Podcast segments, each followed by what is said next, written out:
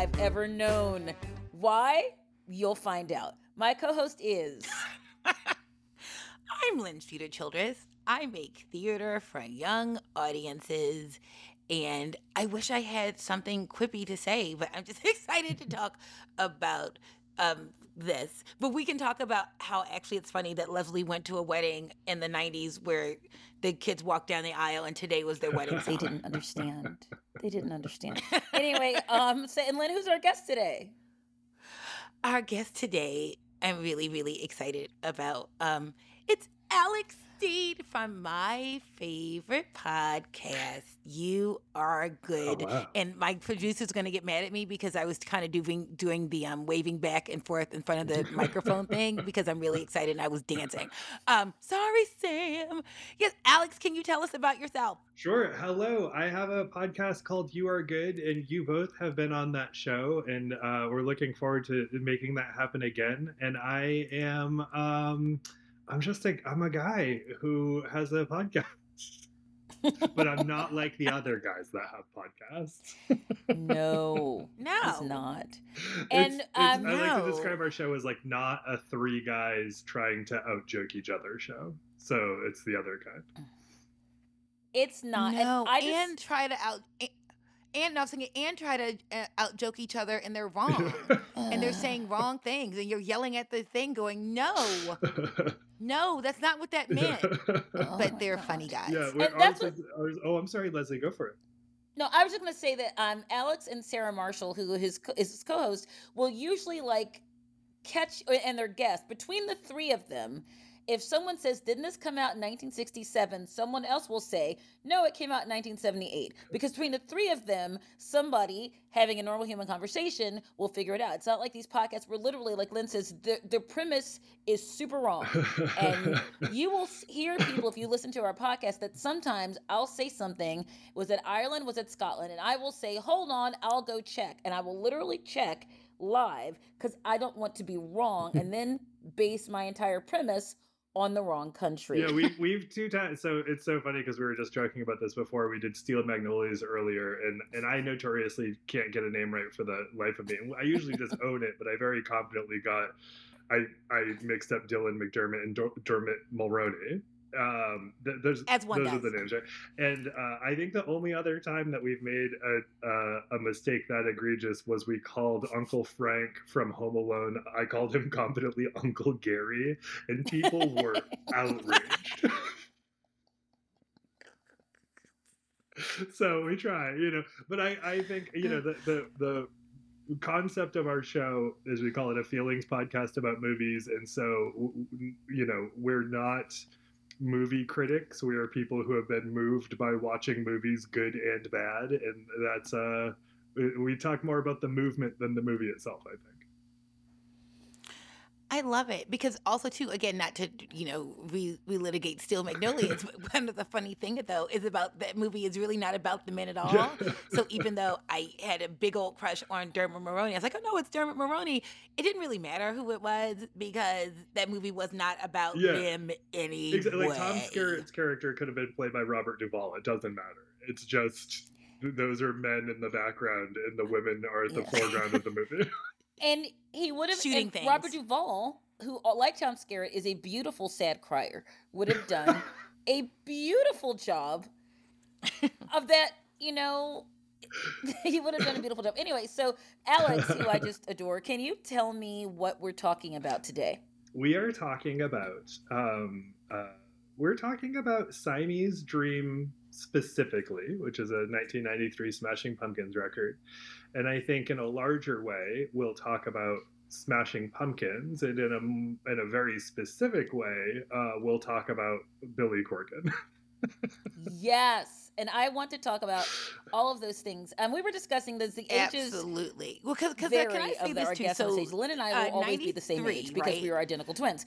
Um, so it's not a surprise that we were both 52 years old and encountered this album as 22 year old people um, who just graduated from college because that's how old we were. Um, Alex, how old were you when this album came out? I was t- so I I assume you both were uh, in your early 20s. I was 10 years old. Um, Excellent. okay.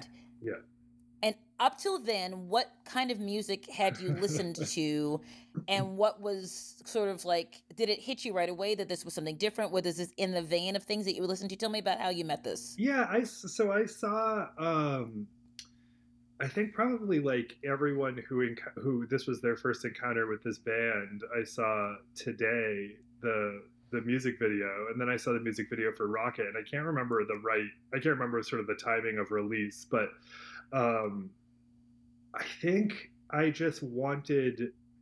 So, so up to this moment, I, I think the only re- the only two records I owned, and then we had some like family eight tracks. So this is like a very funny outdated thing. We had like so the only two records I owned, I think, were a Neil Diamond collection and a yes. um uh, like an like Aerosmith's first uh, record. Oh wow!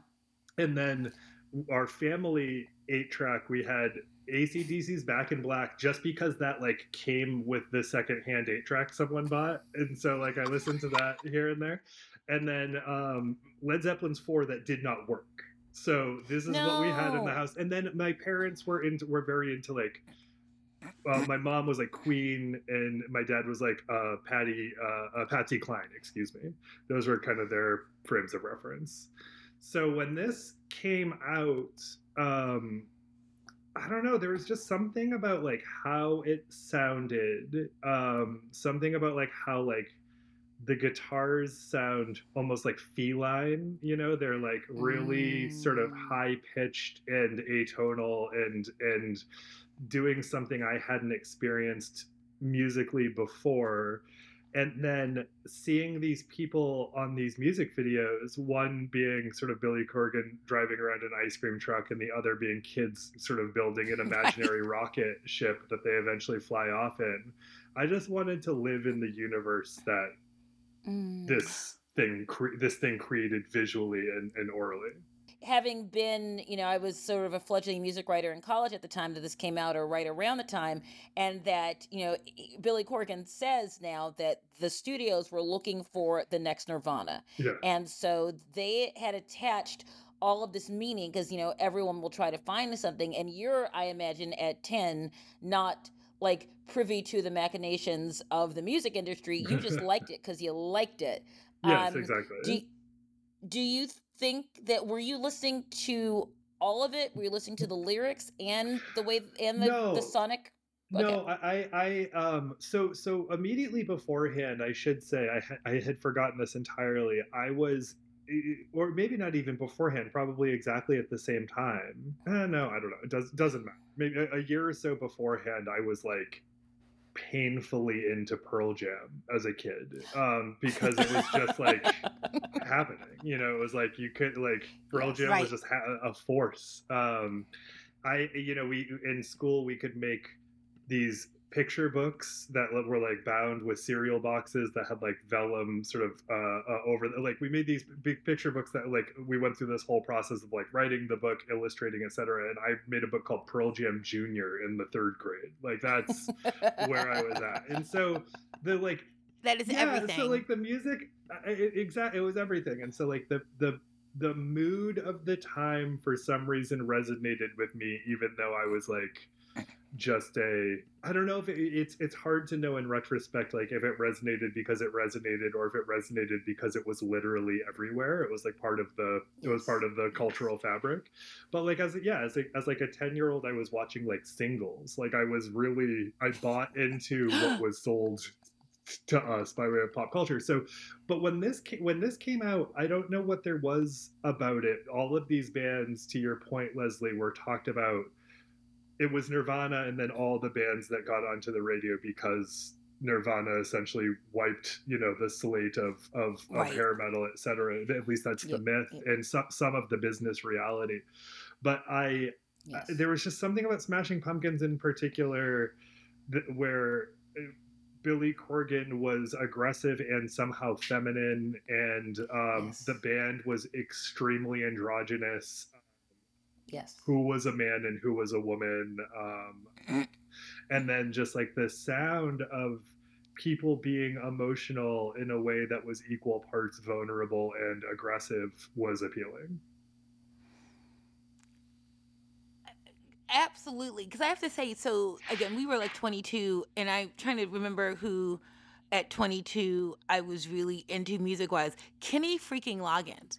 So seriously, yeah. so Kenny Kenny Loggins had an album that came out in like 91, 92 called Leap of Faith, which was like his um Divorce album. environmental album. and and, and his it's like, I left it- my wife. Yes. yes. It's his divorce album, yeah. It's his I left my wife and to his children. He a song that's really about I did it for you. I left my wife Oh, for wow. you because I want you to be happy and see what love is really is. Forget about your mom. That wasn't real. But anyway, I was really into into that album and into um Boyz II Sure. Men and like Shai and I did like Nirvana and um oh well that was the next year 94 was when Reality Bites Mhm. came out and that soundtrack and ate that up with a spoon um everything in order but I have to say that smash for me smashing pumpkins I knew as more of a cultural phenomenon like everyone knew who Billy Corgan was more than I really listened a lot to the music. I think there was one of those bands that I just figured eventually I would get into because everybody else was into. Right. And listening to this, I still last week I started listening to the album, and it's the first time I was listening to that I really sat down and listened to the words. Like I knew the songs, but I didn't really like know like all of what it's saying because I, to me, my today story is Leslie going to this wedding right Yes. in the '90s of these cute little Christian Yes. kids, And right? that's what- and that was there. That's what was so funny about it because I went to a church that was very it was a white evangelical church in Pennsylvania and it was very um you know hey we're the cool people and we've got this band and it's you know we play music and we would sometimes would like when we would have these evening things in the youth uh like the young adult ministry we would play some stuff and we would never have played that song but they played it at the wedding. So i went to the wedding and they were i was in my late 20s then so they would have been they were younger than me they would have been in their early 20s so they would have encountered these songs in their teens.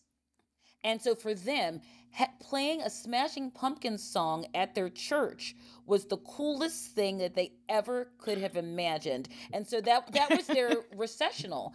They said i do i do jesus says you can be married and kiss now. Um, and now they walk down the aisle and it's crunchy and it's wonderful. And they're like we got away with something because we're playing the smashing pumpkins song. And they don't know what the lyrics are which lynn had said today that it was about his feeling suicidal. You know Yeah. they're not paying attention to this because not only were they old enough they were old enough that but i think that there's so much of what you're saying alex about when you meet a piece of media at a certain time it is frozen in time sometimes even though you go back and, t- and listen to it and appreciate it in a different way you're that kid all over, over again in a certain way who's who's loving this and appreciating it so even if they understood those lyrics they couldn't hear that Mhm. Sure. over they probably started dating in high school and said and we're gonna have today as our recessional when we walk down the aisle. Because it's about a day, and it's that day today. it's the greatest Simi- day i've ever so- known. similarly uh similarly like weirdly placed use of today was the i was the class of 2001 in high school and the class of 97 all kids i looked up to and enjoyed and had had friendships with.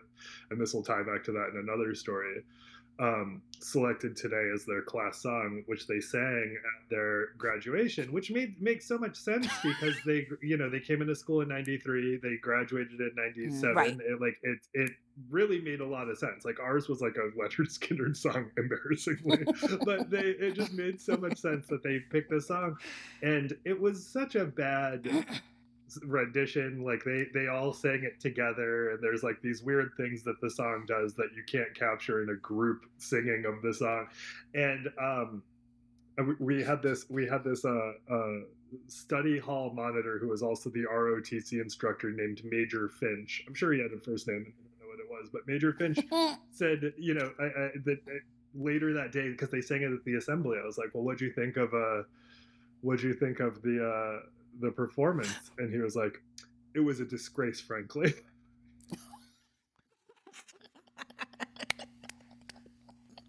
and I remember loving the song even more, like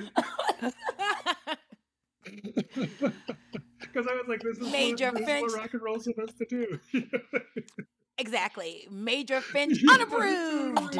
and so so similarly like my so this this stuff was around like i said i like saw it on tv and wanted to you know it was very much the impact of of cable on culture um it was you know Right. it was it was everywhere and and but the first thing that like nailed it into my brain um by way of like it started to feel like part of like my culture or a thing I wanted to aspire more towards was I so I grew up in a town of 1200 people our high school was a consolidated school district of 5 and still there were only 420 kids in a school that was 8 through 12 so like it was Whoa. a small Wow. small school and so for fun you know before the internet came into the house um uh i would go out once my father would go to sleep and I just like walk around the town and just see what would happen. And like usually you'd like run into someone or someone was like driving from point A to point B. And I've, mm-hmm. I've I'm it's something for people who can't see me now. I'm six foot five.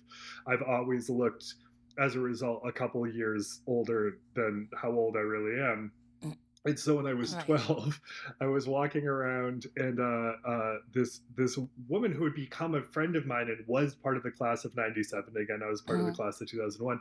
She drove by, I'd seen her at parties, and she was like, I'm going into Portland, which is about 35 miles from Cornish. It's this it's the city that you would go to if you wanted to do anything. And it's like 11 Mm. p.m. Right. I'm with a friend who's who's staying at my house. We're walking. She's like, "Do you want to come with me to Portland?" We are like, "Hell yeah!" So we drive with her to Portland. We go to her bo- Portland, Maine. Thank you very much. Yeah, we go to her boyfriend's house, who is uh, very obviously in retrospect a drug dealer, like extremely obviously in retrospect a drug dealer. We go and hang out like while she's like in the room with him, and we are out in the living room with just like the guys who also live at the house and they're watching some VHS of Smashing Pumpkin, like some VHS like compilation. It's like, and it's like clearly taped from stuff because it's got like the VHS squigglies and stuff. And we're watching it, and I was like, oh, like this is what life is like outside of town, you know. Oh. And and it just felt like it, it like like because because again your 12 year old eyes i'm like these are like cooler older people like do and this is what they do they like listen to smashing pumpkins and they watch it and they talk about it and like whatever and so it felt like it, it was like part of the fabric of like my performance of becoming not from my town you know it's like this is like what these people do Do you remember what any of the conversations were that they said? any of the things that they That's said? such a great question, and I'm afraid that I I imagine it was not super deep. Like I think I'm pretty sure everyone was No. high as a kite when we got there, and I was just like, ah, yay! Like whatever. Like I had no idea, you know, just like the stupid shit you do when you're a kid because you think you're invincible. Um, No. I just went in and yeah. I was just having. No, I was, I was just having a conversation with one of my best friends who we actually just recorded with right before that. But I went to a small college in Southern Maryland called St. Mary's College of Maryland, and there wasn't a lot happening on campus, but there was a lot of off-campus parties, and all the a lot of the off- off-campus party houses had names. It was like literally like Oak Tree House, whatever house, right? But there was this one house that we called the house where if you fall asleep, they write on your face with a Sure, sharpie. sure. Yeah, yeah. and it was that was the house. And so when you were telling this story about that, I immediately flashed back to the house where people draw on your face. And I had a friend who fell asleep once, and another friend wanted her face serves you right um, for falling asleep yeah, at the this house was like. This, I'm trying to imagine like what this was like. And maybe it's just because I'm conflating the media I knew at the time with like my memories, but like this was seriously just like a house filled with extras from the movie Singles. Like it was like it was like like Matt Dillon's band from Singles, like in a Beloved in Belgium. yeah. Citizen Dick. Yes. it was Citizen, Citizen Dick. That's who I was sitting Touch with. me it on was Dick. Citizen Dick. That's exactly who I was with. And so Leslie and I totally, and I want to tell the story, but now we can tell it because you brought up singles again. Leslie and I totally have singles lore. We have lines from singles that we use, including Sheila Kelley's "The Earrings That No One Loves But Me" that she talks about.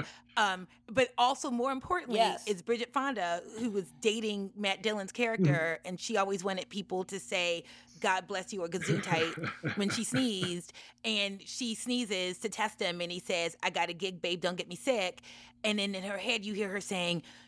I could just break up with him. I don't need this. And Leslie and I, for 30 years, have used the phrase, I, we pulled a Bridget Fonda as a phrase of when you realize you don't need to be someplace and you can That's just blessing. I literally used that in a column for something completely different, and three people emailed me and said, "Oh my god, I thought I'm the, the only person who, um, who remember that." And it's funny because bringing it back to Smashing Pumpkins, like, because you hear a thing and it becomes important to you. At what point? I guess was it at that party that you thought, okay, this band has now reached this moment where it's not just something that was important to me when I came in at ten, but they've reached a level of like they mean something specific symbolically to this culture and what do you think that was Yeah, I think so. I think for me, um, it, it was less. I, I, I realize increasingly, you know, I'm I'm part of that the generation of people where depending on the person they may or may not have had the internet at their house and so yeah, yeah. and so there's Mhm. like kind of like a very for like a cluster of people like there's a very clear line between like before the internet was everywhere and after the internet was everywhere. And and Mhm. i and we didn't have the internet and we had it early it, for a very specific and strange series of reasons we had it early compared to everyone that i went to school with but i was still 14 and so i as a result i realize how little i knew about what my life was like in context of what everyone else's life was like you know it's like kids on tiktok now like they they they are able to see how other kids live elsewhere and i had Right. no outside of going to like boy scout things which was which Mm. was a very always a very strange experience for me because i'm extremely sort of like effete and sensitive was like you know you'd go to other schools and people would be like welcome to our school and i'd be like i don't want to be here like I, if this is if this is a co- or you go to camp and it was always so like sexually aggressive and strange at like 10 and i was like i don't this sucks so bad. Like i don't want to be a part of this. So like those the ways or church events like i just would anytime there would be a thing where you'd see the outside world i was like i don't like it. I i truly don't like what it's like. But i had no way of knowing if my life was the way other people's lives were or if other people's lives were the same way that mine was you know again you'd see stuff Right. on on cable and it was all manufactured and so like we hadn't yet really outside of the real world we hadn't really yet entered a yes a, a proliferation of of of um, reality TV. So I just had no idea how other people outside of my school district lived, and then going to another place where there were people who were like me but a handful of years older.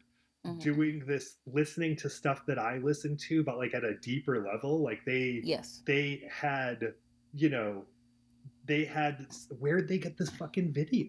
You know, like where'd they get where how do they know this? Like where did they Yes. source this? And then I spent I'm only now realizing this, and I know that this is kind of why we do podcasts, but like I then spent so much money after that. Um, I had jobs and stuff and as a kid and would, would work and, and buy just random stuff.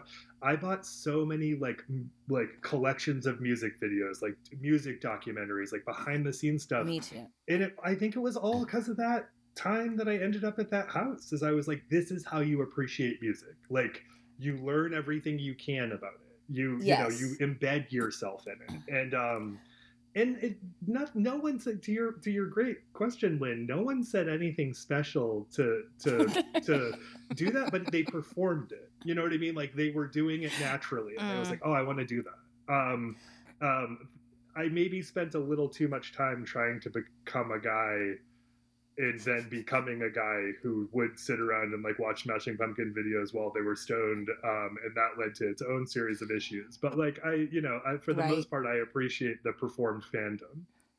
So, th- tell me i guess how you know in the scheme of things when we're talking about Billy Corgan and about Smashing Pumpkins, it's hard. It's it's sucks to have to put art into like categories or, or rankings or that kind of thing. But you know, we're now like 30 years later. Tell me, I guess, sort of how, yeah, and I feel terribly dirty for saying that, but because that makes me 52. Um, can you tell me how they fit sort of musically into the canon of early 90s um, bands and what those other bands might be that were sure. comparable or that, yeah. Yeah, I, I, it, this is an interesting one, and I and and I want to say I, I kind of picked this as like a guilty pleasure, and I even have a complicated relationship with that because I kind of don't Mm. I, I, I kind of don't believe in guilty pleasures for a lot of specific reasons. Like, I just think, you know, I think any shame that people have around the kind of media they consume can lead to them having shame about themselves. Like, there's reasons that are mm. that are long hmm. cultivated and whatever. But like, th- the reason this is a guilty pleasure for me is like, mm. I kind of feel like if you're like, I'm a Smashing Pumpkin, I'm not a Smashing Pumpkins fan. Like, that's the interesting thing. Like, just this record, I listen to I all the time. I don't listen. I tried to listen to mm. to to um, "Mellon Collie and the Infinite Sadness," which was like my record when I was a kid because it came out and it right. just was everywhere. Yes. I everywhere. Tried, I tried to listen to it a lot long ago, and I was like, "This is long and boring. Like, I this is like weird." There are a couple songs I like about it, whatever. And I I didn't get into Gish, which came out beforehand. I didn't listen to all the other stuff. I'm just kind of a fan of this record in particular, and and so so I'm I'm only offer, offering that as a caveat that I'm not like a Smashing Pumpkins uh, expert oh, in fine. case someone is listening and they're like, "Oh," but the um I do. Uh, so so as far as like how they play in, I mean, I think like what was happening at the time because you know record labels were trying to do everything they could to replicate the success of grunge which was defined yes. by mm-hmm. essentially like a moodiness um uh, certain kind of like downset guitar tunings like atonal guitar tunings like a in a shoeing of a specific sort of machismo, but then an adoption of another kind of machismo. they were like, let's change the right. flavor of machismo.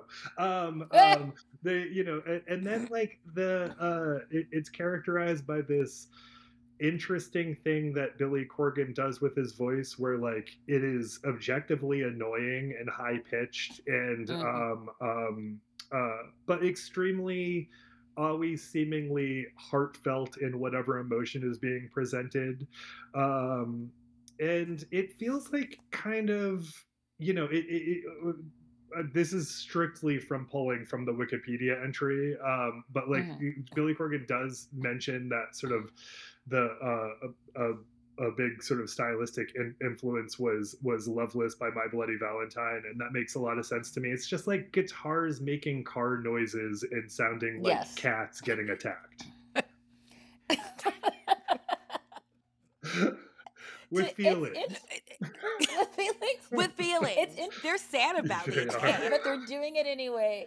Um, I, it reminded me. I was reading you know, in research for this uh, episode about how you were t- you said you know there's this thing sort of in the lore of music that Nirvana came out and everyone immediately wanted to burn Axl Rose at the stake. It's like we're over, this is over, you know, whatever. But there is honestly, if we're being honest, so much of a flow between those things. I oh, mean, and sure. when you listen to when you listen to Smashing Pumpkins, you hear the influences of of metal and the hard For rocking. Sure. Yes, there's there's dissonance, but there's also really crunchy guitars. And if you were a person who didn't know anything about any of this music and you just walked by a store where it was being played, you might not be able to pick out the differences between well that and it would probably kill Billy Corgan. He would cry and say, "Okay, I'm done. I can't make music anymore." But you would say, "I don't know the difference between those things." I mean, oh, obviously sure. there's nuances. There's- and there's a tremendous um, i haven't read many of the books in the 33 and the third series but one that i have read is by Eric Weisbard, um, and it's about Guns N' Roses "Use Your Illusion" one and two. And I yeah. think, and I loved those Love records too. I loved, I loved. I do too. I I loved Guns N' Roses again because it was like around. I wasn't quite old enough to like choose a side. You know what I mean? And so like I didn't give a shit. Mm. Like it was just if it was around and it was doing something I enjoyed, I listened to it. Um, Yes. and, Right. And uh, but like I, I bring up that book because he kind of makes the point that exactly the point that you just made, Leslie, in that it's like we kind of talk about these and it's like very simple in retrospect to go like this went over here and this went over here and then we kind of split. And yes, like a series of business decisions kind of made that happen, but like Mhm, mhm, mhm. these were like right. these were all androgynous men in their 20s uh, for the most part um, um, making Right. angry music eh, to, to deal with their you know it was it, to, to deal eh, to to try to process their emotions second and get laid first like i mean it's like it's it's Yes. it's what was happening and so to like say No, like it's- culturally like sure like the culture of sunset boulevard in the 80s was probably different than the Mhm. culture Right. of a lot of the places that these other bands were coming out of and it was reflected in sort of the attire and posturing and stuff but that's kind of it and and that there's a purity assigned to the music of the early 90s to the the um rob uh, Rob Harvilla, who I am supposed to be on a show on 60 songs that explain the 90s, where he talks the Green Day episode, which is brutal because they're in this place in Oregon. Is it Oregon? Uh, no, in uh, in Washington. That's a great episode. Yes, where they talk about how the place that they played Pals was like anyone who who gets signed to a, me- a major a major label is dead to us, Yeah. and so they do, and they go, you can't play here anymore. We don't like you anymore. And so this this at least they were honest. They were like, this is who we are. We're not playing the two, playing two together. It's not really like cool till you get a label deal. You got a label deal. You can't play here anymore. but the the purity that's attached to these things. I'm a big old cheeser. I mean, literally, cheese is in the name of our podcast. So I have never been a person that was culturally snobby about. I mean, when we were growing up, it was like, I bought the first two Prince albums and you've never heard of them, so you can't be a Prince fan. right And I bought the first REM album and you don't know what it is, and you only like them when they started playing them on So, the yeah, radio. yeah. Meanwhile, Prince and Michael Stipe cashed those checks. So if you think they had a problem with people knowing who they were, they sure didn't. So, eh, So the fact that we attach this, okay, this is this thing. I mean, Poison is terrible, but I love them to oh this day. Oh my god so great I so love great. Poison so much. yeah And they- objectively bad like but great objectively bad. objectively the fact bad. that CC DeVille is a classically trained musician and thought, but I'll get more girls Amen. if I do this. God bless him. Well, so th- th- we recorded an episode last week that was about that's going to come on maybe next week. Uh, that was about um of men, androgynous men, uh, men wearing Sure. makeup and clothes. It is sort of springboarding off of Harry Styles, but kind of going um back to that. And we told the story though. So Leslie and I saw Poison in like 2006, right? 2005, 2006, the revival tour or Yeah. whatever. And we're all singing, We'll be at the drive-in. and we're singing it. And I was like, we should be embarrassed singing this out loud. You know, behind the Oh bushes. Why, why So are we great. doing? But but it was it was fun. I remember washing the dishes. And literally, the first time I heard that song, we would have like the radio and the as we were like washing dishes. I remember hearing that song, being like, "What the heck is this?" 1986 or 77 or whatever it was. But yeah, um, how things are cool till they're not cool, and then the next cool comes in, and the people before us were posers, but we're well, real and there, was, and there were certainly like there was I- remember a lot of that happening um so there, I- there this brings up a handful of things for me like one is that I think one thing that people forget and it's it's not to say it made it better or worse but like there were there were in a way it, particularly when green day was first coming out and then eventually when wh- wh- meaning like when they you know before before dookie came out when they were like assembling as a band like right. there were some there were some avenues to record and release records that were not on major labels where you could Mhm. like potentially make some money and there were like expectations that if you had a particular kind of worldview that you'd have to honor it through the kind of business that you did and i and and and Right. that's kind of where that stemmed from and then and then you know um and, and MTV came along and uh, uh, con, you know corporate consolidation of radio stations and, and a lot of Yeah. stuff came along that made doing business very do or die and and Yes. so uh, you know, I love a lot of the bands that I know eschewed Green Day, uh, uh, you know, ideologically, but I also know that a lot of those bands, like uh, those guys, don't have dental. You know what I mean? Like, right? and, and so I don't, I don't, I'm not upset at anyone for picking an insurance plan, you know. So, so, No. so there's, and and it's Come not like now. you know, in in the disparity between a small late 80s early 90s record label and then what a larger one could do for you was pretty vast but then the trade-off was Yeah. what you would be allowed to do and so there was there's all these interesting conversations that are worth Yeah. having around that but like the um the way that it manifested i remember the way that it manifested for us like people who were into this types of music and then into like quote when I say alternative music, I don't necessarily mean like what was played billed on the radio as alternative music, but music that that Right. was not immediately the, the the friends of these kinds of bands, the friends of like Yeah. the Melvins, like the friends of the bands of like Yes. Smashing Pumpkins and stuff. They they when we you know Smashing Pumpkins would be like our gateway to all of the other things. Yes. We'd find all of the other things because you'd you know you'd find a guy who who who uh, had a relationship with a record store or whatever. You'd, you'd get that stuff.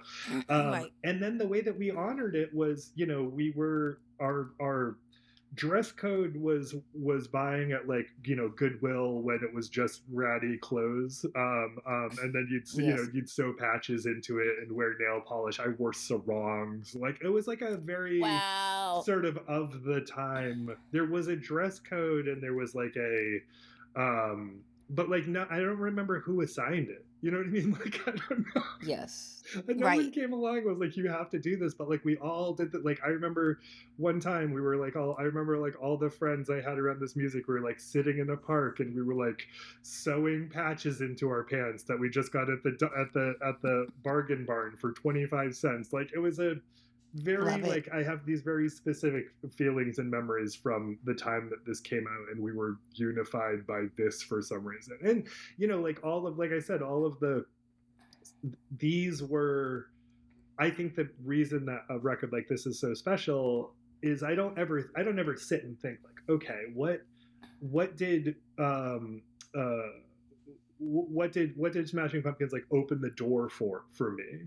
But you Mhm. know, Right. The when I listen to anything I've ever listened to and been drawn to since, it almost it more certainly than not has some mm. association with this music. Like it's like it. you know, it's like it's the genre. Like I got into like shoe I got into Sonic Youth and like shoegaze and like different kinds of stuff yep, yep, yep. because Yeah. like this paved the way for me to get into it. And so I kind I you know, I owe it a lot. Well, that fascinates me too because we went back to like some sometimes people listen to things when they're younger and then they go, "I never listen to it again," and then you know like that. that's terrible. and then you know, and then sometimes you listen to things like I listen to the music that I love now. And I, at, in my fifties, I listen to very few, very little new music because it's not for me. It's not. I listen to the new music of the people I already liked, but I don't listen necessarily to like if we just saw Crowded House, um, which was a phenomenal show at the Anthem in DC last week. Crowded House has been my pretty my favorite band pretty much since I was 15 years old. Um, and people came in and out, but there was always that. And the fact that, like I said, they are musically related to people like Shawn Colvin and Mary Chapin Carpenter and all the stuff that I liked in my 20s is not surprising because the that seed was set, but also I became a Stevie Wonder fan when I was five. And Steve, Yeah. you talk to a lot of these people, and they'll mention Stevie Wonder or they'll cover Stevie Wonder song. It's because the things that he was doing, particularly with his, you know, wacky '70s output, you know, which is my favorite stuff, that set the the stage for even though I'm not I'm a singer, I'm not like a really good musician, I'm a terrible guitar player, but the kinds of things that I like aren't too far from that. And when so when a musician says I'm a Stevie Wonder fan, I go, "Well, that makes sense yeah. because I'm a fan of that." What? What? Um. Uh. The Chili Peppers have a, uh version of Higher Yeah, Ground yeah. on Which which uh, I think of may be the first so higher ground to listen to embarrassingly. no, but yeah, what sort of like what whatever I I I you know people get snobby about oh you didn't know the original Yeah. blah blah blah blah blah, but I feel sort of like whatever entryway Yes. you have into Totally. music is awesome because then you can go back and be like, oh, that was the original, and then you can decide if you like it or not. Like my child is is ten, almost eleven. He'll be eleven in a couple of days.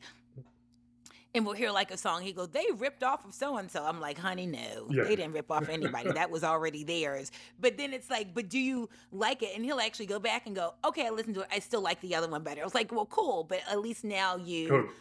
know sort of what that what that came from. Like Leslie, what did your child was it um Lovely Day by um Bill Withers and your son said it was the song from Secret Life of Pets. Oh no no, it was it was um September was the song from uh Trolls, Yes. right? Isn't Oh my what Oh, God. it So yeah. he's three, and we're we're sitting in our, our driveway in West Palm Beach at the time, and September comes on, and I'm like, you know, once again, we grew up. I think musical our musical influences are Stevie Wonder and Earth, Wind and Fire. I mean, that's Sure. almost and, and the Bee Gees and Barbra Streisand and And the Temptations. Yes. And it. Diana Ross. I mean, and Diana Donna Summer. All that stuff was our thing. So uh, it's do do do do do, and I start singing. He goes, "That's the song from Trolls," and I said, "Not in this car, young man. Not in this in this song. This car. That song is by Earth, Wind, and Fire. And how dare you?" um, but, but yeah, you come in where he comes in. To him, here comes a song. Son is a Sheryl Crow song sung in the Bee movie. right. Right. So the minute I could, I played in the Beatles version. He goes, I like that, but I like the lady singing it better. And I'm a Sheryl Crow fan, so I'm not going to ever begrudge him liking a Sheryl Crow thing. But I just as long as you know where it's from, and as long as I mean, there's this thing that's happening right now on Twitter where these young people will go, "Well, no one really liked Diana Ross. What? She no one ever gave her her I mean, stuff like that. Who ever gave Dionne Warwick her flowers? I'm like Dionne Warwick gave her herself her flowers. So this whole idea that nothing makes no, nothing exists until you discovered it, thus Yeah. Columbusing it, um, is so crazy to me. And now that like you said, Alex, because you have everyone has the internet, so everyone has equal access to discovering a thing wherever they discover it and making it new. I discovered Laura Nyro, Laura Nyro as a songwriter because I was into singer songwriters and who were female, and then I got a suggestion of the, of her stuff, and I knew half the songs like Wedding Bell Blues, me half the stuff that I liked. She art she wrote, and I went, oh, I get it, but I didn't say no one's ever heard of her because obviously someone had. right. It just wasn't me, and it was okay because I was wasn't born when most of these songs Well, were written. yeah, and that's like sort of speaking of the being a person who remembers like pre not pre-internet, but being a person who remembers like um you know, when you couldn't just look stuff up immediately. I owe so Right. much to covers. I owe so much to covers that were on Oh, yeah. soundtracks in particular. And like, you know, I found out about the you know the Commodores "Easy" by Faith No More because they covered it and had That's a giant right. a giant hit with that. And then and then um, speaking of of um, uh, uh, speaking of Red Hot Chili Peppers, like that's how I learned about a lot of songs early, and like you know, like uh, then like um, a Hole covered Gold Dust Woman. Like there there were all Mhm. these all these Right. people of that time who, you know, I feel like covers are, you know, covers are fraught in some ways because sometimes it just feels like a, a label cash grab where they're like, we know people like this song, we know people like this band, let's put it Right. together and make it happen. But like, I owe a, a lot of the covers from that time. Um, a lot because you know when I would find out that they're covers, I would go and find out who the band was and find out sort of like who was responsible for it. Stevie Wonder, you know, being you know a lot of stuff was traceable back to Stevie Wonder. So so many Well, and- things. um, that Jodeci, uh, K-Ci and JoJo, early '90s did that lately. Um, Ugh. people like by K-Ci and JoJo, like the heck it is. But yes, it, much is is um, go, traced back to them. So um, you we were talking about the very beginning about talking about Siamese Dream and then Smashing Pumpkins and then Billy Sure. Corgan. Um, what, what what what? But I love this conversation. What was it? Is there anything about the lyrics listening to them now? Because you say you listen to this album frequently. Is it anything about the lyrics that hit you None. now that Nothing. hit you differently? I, I like I, I and I hate to give a disappointing answer to that. I don't know what they're singing about. I, I to be honest, like Ah! I don't have. There are a few songs where I'm like, I am moved because I for some reason I just don't experience music in the way where like you know I had this I remember I, I dated this woman at this time well she, we were kids uh, when we were teenagers. I dated this this uh, uh, woman Larissa and she would get a new record and she would sit down like it was the olden days. And a beautiful i say this beautifully and, and, with love and respect i always appreciated this. She would sit down she would listen to it she would read the lyrics with the record until right. she memorized it you know me too so cool me too that's such a cool way to go about it that never struck me ever as a way to engage music like i thought it that's was awesome. i thought it was great she was she remembered every Ani DiFranco lyric ever written. She knew mm. it all. She mm. had total recall. She you know the, the, music we were listening to at that time was very funny. the, Ani DiFranco like Sublime saves the day. It was a very funny story, but she knew mm-hmm. every word to every song she ever consumed, and she and she would prioritize based on sort of like how sitting with those words, what that would mean for her, etc. Um, you know, I I'm just vibes. largely just vibes. I love that. I don't. I couldn't tell you. I mean, outside of having read about sort of what they've said about the songs, like I could kind of tell you what the songs are about. Right. But Rocket, which is a song that I love, which makes me emotional, which I I get cryy over depending on sort of when I'm listening to it. Which song? Called Rocket, which is on on. Uh, yes. Okay. Yeah. Yeah. I do not know what that song's about. I have no idea what that song's about. But like the overall movement of how that song works, and that's and that's I think the thing. You know, I, I hadn't until I'm thinking about it now. I hadn't realized how fully, and then saw that him talking about My Bloody Valentine, how fully um, influenced by shoegaze, which which as like a genre is just drony sort of yeah. vibes and feelings. I hadn't realized how much like that is what resonates with me more than like the lyric the lyricality.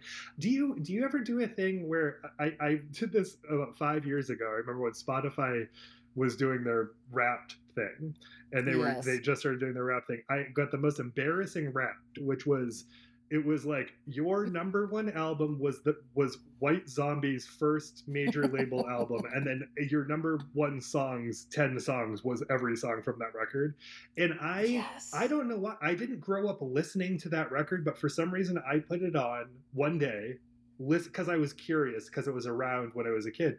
I put it on, listened, and just something clicked in me where I was like, mm. I don't know what they're singing about because it's impossible to know. I don't know right. what is happening here, but something about this entire package is fully moving me in a way where like it's a comfort record, it's a rage record, it's a I need to be I need to, you know, feel good vibes or it just became an everything record. I remember before that there was a there was a um uh shit what's perry farrell's band jane's addiction one of the jane's, jane's addiction records uh-huh. when my dad died i got so into mm. jane's addiction's first record i wore out the tape i couldn't listen to the tapes in my car oh my goodness. anymore i wore it through so i don't some records just do that and i could not tell right. you for the life of me what they're saying but and once again that's why we do this show because the show is like pick a thing you think is cheesy or other people think is cheesy and you don't care you come and talk about it.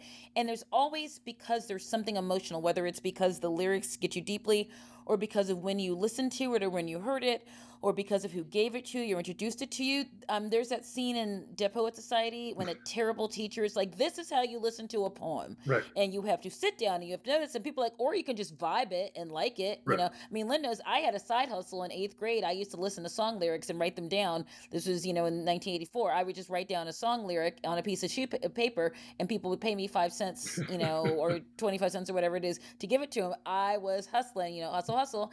Um, but it, it, worked, and I was probably 92% right about most of those lyrics. Um, I was pretty confident, and no one ever, I, someone was like, that's not what this is. And someone else said, that, yeah, it does. I go, oh, then he does. Where's my quarter? Um, but I think that there, it was a dollar. Was it a, was it a dollar? Oh no! I thought it was a oh, dollar. Oh wow! I'm sorry, I was I could be wrong. Terrible anyway. in 1984. oh, Leslie, you know, getting that money. Um, but I think that I know now that there is no pure way to experience. Like I said, my son listening to something that means something to me. We went to the School of Rock show that they were doing. No, nobody was in School of Rock. We just heard they were doing like a Bowie tribute. We're like, yeah, we'll go. And it was a bunch of parents. They're like, do you have any kids here? And we go, no, but this boy, this boy will go to School of Rock. Quick, sign up for um for camp so we don't look weird. So he'll be doing the school the, the School of Rock uh, 90s camp this summer, in which he will probably do a Smashing Pumpkins song.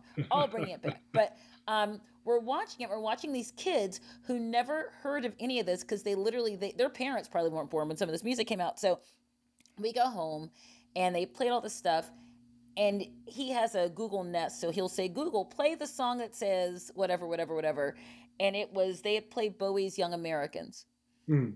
and he goes, "I I like this, but it doesn't sound like when the kid did it." And I was like, "I'm going to go beat myself in the face now." David Bowie did not match the brilliance of some 11 year old, you know, who's out of key. oh He's like, but I don't. Is it because that's where he met? He fell in love with the song t- five hours earlier before we went to fondue, um, and ate a lot of fondue, um, and wanted to come home. and wanted- Cheese. yes, and wanted cheese exactly. Wanted to cr- recreate this moment, and I thought I can either stomp on this moment, or I can let him have it. Totally, which is and I, great. ha- I yeah. went up, I went upstairs and was sad about it. but that was my thing. Yeah, that that's was because I wanted to tell him about. Do you listen to the background? It's Luther Vandross. Who's Luther Vandross? And I wanted to give him a whole and a, an iman and understanding of D- Bowie's connection that she had to Black American culture. He's like, where's the 11 year old kid Yeah, that yeah, yeah. sang the song that in, who was to him the original? And I was like. He gets to have that, and now he loves that song. He Yeah, listens which to is so Young smart American because how much of it uh, when i think of how much stuff i didn't let into my life because i thought that that was theirs do you know what i mean? Like that's Yeah. like i wanted to love this music because it was my music and and that other music was their music. And that's how that's how pop culture worked in a big way too. Like it wasn't a like let's embrace all genres. It was a very sort of tribal as it means like selling records yes, and stuff. But very like much so. I think you know because you know I I would listen to something and my father would be like that's you know he'd have some opinion on it. And and so I would dev- I just like immediately developed an adversarial relationship with his music which was great. His music was great. The music he loved was great. Um but like I couldn't hear it because like that was like part of his identity. He like shat on the stuff that I wanted to listen to. And so I think it's a very wise choice to be you know to be like you have the thing that you like and that's great and maybe someday we'll talk about why it bums me out that you preferred an 11 year old version of it but like it's wise to not sort of like jump jump into it. And the um you know I, I the one thing i do want to say about like why i think that this record resonated or why i think this band resonates and and, and again the reason i think that i i, I articulate that this is a guilty pleasure is because you know um Billy Corgan sort of showed his ass in a big way as just being kind of like a a, a broadly embarrassing person. Yeah. Yes. Um, but like is a, is a clearly a brilliant composer and clearly is Yes. like dealing with you know dealing with big feelings that he doesn't know how to deal with a lot of the time. But he um the one thing I do want to say about this that I think stood out that I couldn't tell you that I thought this at the time, but like when I learned the things, I'm like, that makes sense. This was one of the bands that was trying to be sold as like Nirvana, like at the very least, an alternative to the the music that was very popular for the you know seven or eight years that preceded it that was considered rock. right. Um, Yes. This is cold weather music. And I think that that's like these guys are mhm. from Chicago and you can hear it. And like I'm not surprised that I got like really into White Zombie's first record because those guys are from Boston and you can hear it. Mhm. Like I, it's weird that I got really into the um the Jane's Addiction record because those guys are from LA and you can feel it. Yeah, but they like the um yeah they like just like Absolutely. sex monsters like whatever the fuck they are like just like it feels like it's Los Angeles, California. Um, It's just yeah, dirty. it's you just feel dirty. You're like, should I be listening to this? Um, You're like covering your drink. Girls, don't talk to him. Yeah, You know I mean? I'm attracted to him, but I do not trust him. Um, so yeah, that, there's That's kind my of, Oh my life, gosh, man. that's a- That's my whole life. How did that's you a know? whole How that's a did you whole know? vibe. Oh god. but like Okay. these these Mm. there's something about this and there, there was something about grunge too because it was like it was it, it the the initial prototypes came from seattle washington which is a different kind of Right. you know gray and wet um Mhm. but this is like cold music and and It i is- felt that there's something beautiful about it. Like uh, Mellon Collie and the Infinite Sadness was the album that I really got into. I think I owned that tape somewhere. I may have gotten it from a Columbia House situation where they sent it to me. and I didn't want to send it back, but um, but I Columbia House kids, it's a thing. They sent you you sent in a, a penny, and they sent you uh, that you had to attach with a piece of tape in by snail mail, and then they would send you albums, and then it was in, incredibly hard to get them to stop.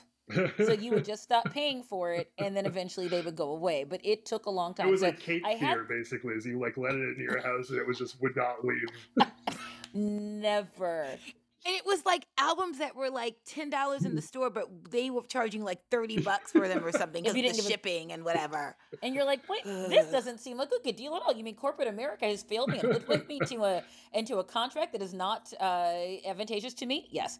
Um, so I remember listening to this album, and "Bull with Butterfly Wings" was one of Oh, those sure. songs that, and I was in my mid twenties at that point, so I understood it both as a something that was about what people thought young people were that they were these kind of feral rage monster kind of people but i also understood forgive me billy that it was navel gazy bullshit Yeah. um For sure. because it was it was very much like it was like little it was like a little kid going i'm so angry here's a song about my Yeah. anger and i don't want to be a person that says if there are people that this resonated with and it resonated with me at the same time i was very um, critical of it because i understood both sides of it and i understood that yes there are people for whom that song resonated with their anger and i'm i know that i'm angry but my angry go- anger goes nowhere. I'm a rat in a cage and i would gnaw my way out and kill you if i could but i can't. And my anger is ineffect- ineffectual and my anger is impotent and all that kind of thing. And i go i get it but also i was probably looking to buy houses at that point probably when it, when it came out.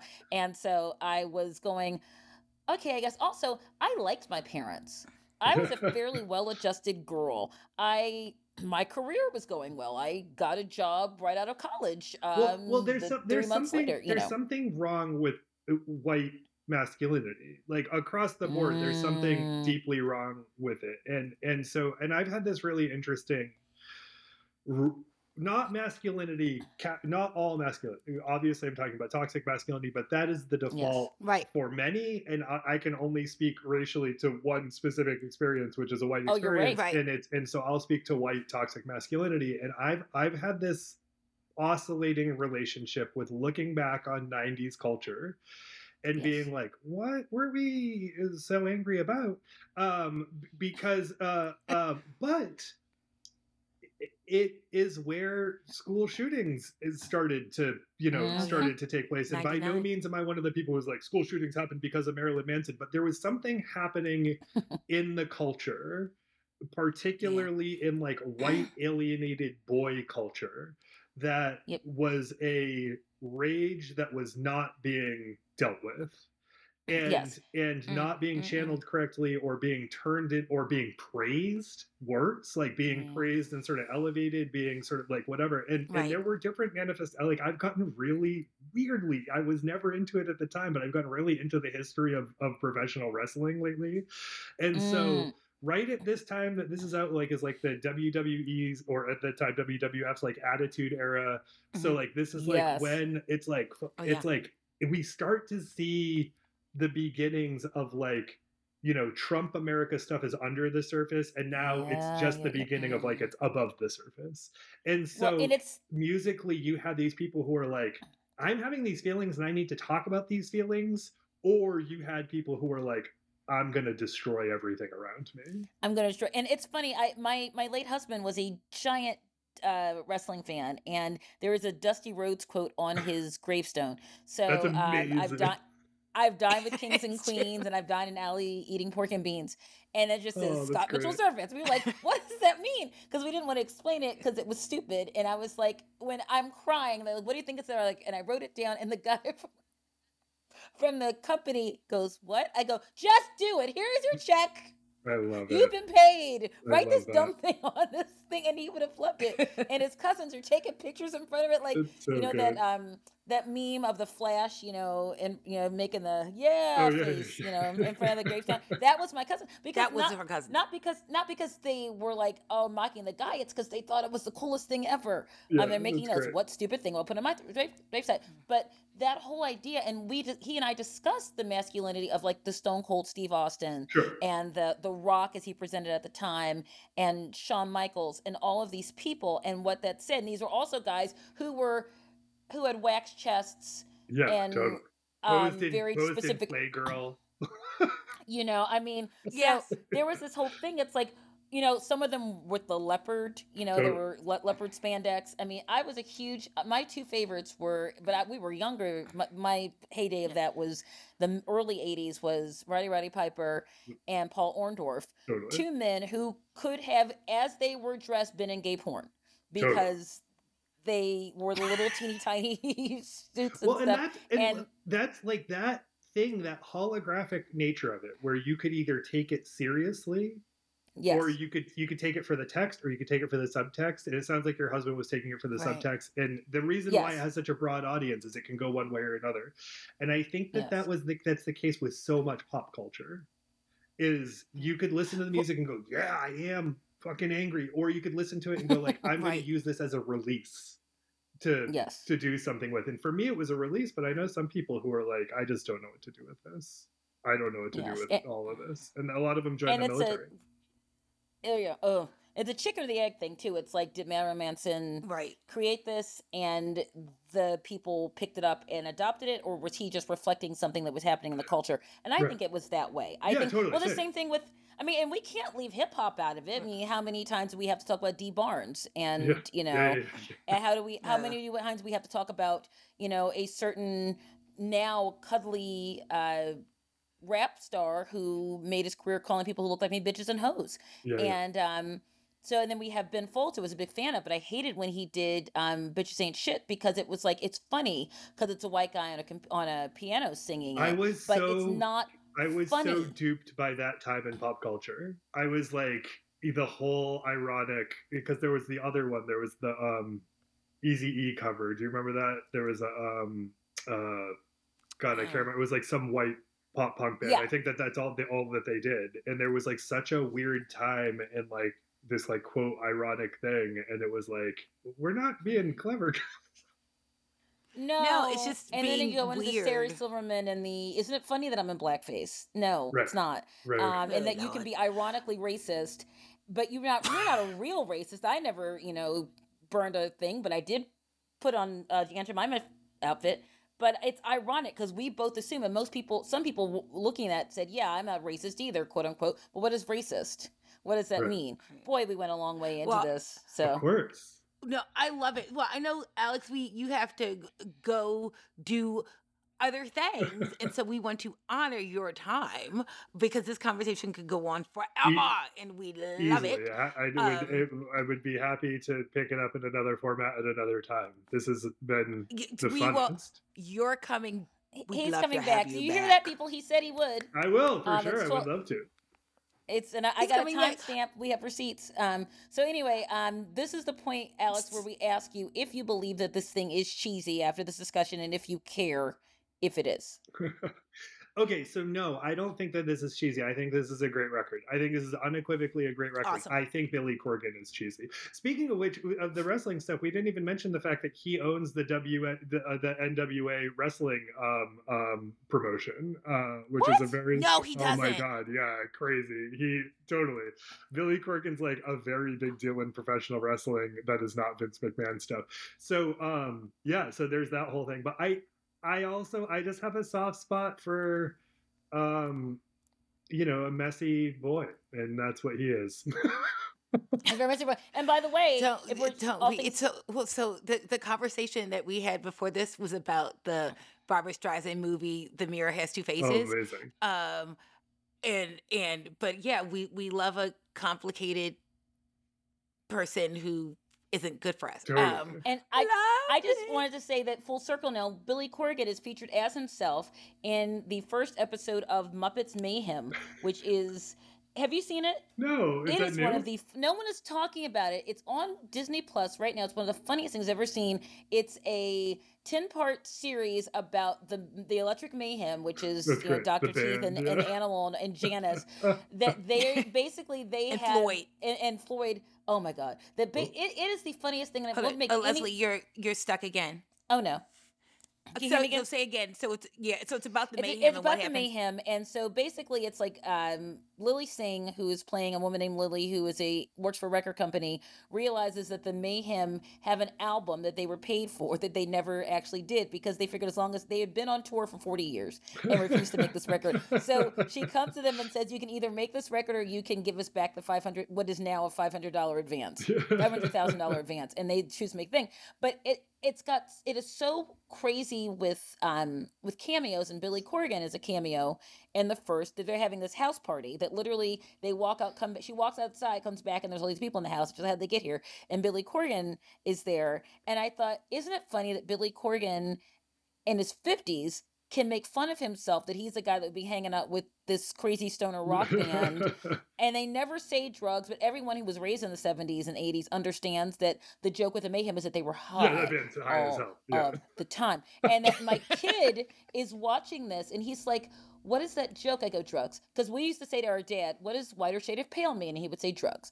What does, you know, uh, horse with no name, very heavy drugs. And so um, it's just funny that everything sort of comes back. Um, and I had to explain to him who Billy Corgan was. He goes, Oh, okay. yeah. And I was like, that, but that's who that, that's the answer. That's that's who he is. I don't care what Yeah. it means to you. You'll run into him again. Well, Alex, Alex, where can people find you? Uh, I I would love if you, uh, if you're not already, I'd love if you listen to our show. You are good. Again, it's a feelings podcast about movies. You can hear both Leslie and Lynn on different episodes, and I'm sure you'll hear them again. We'd love to. Well, Alex, this was amazing and fantastic, and I loved it. And I hope that you have a great rest of your day. And Leslie, Keep it breezy, keep it cheesy. Beautiful. Thanks, y'all, so much. I had a great Bye. time. Amazing. Bye, y'all.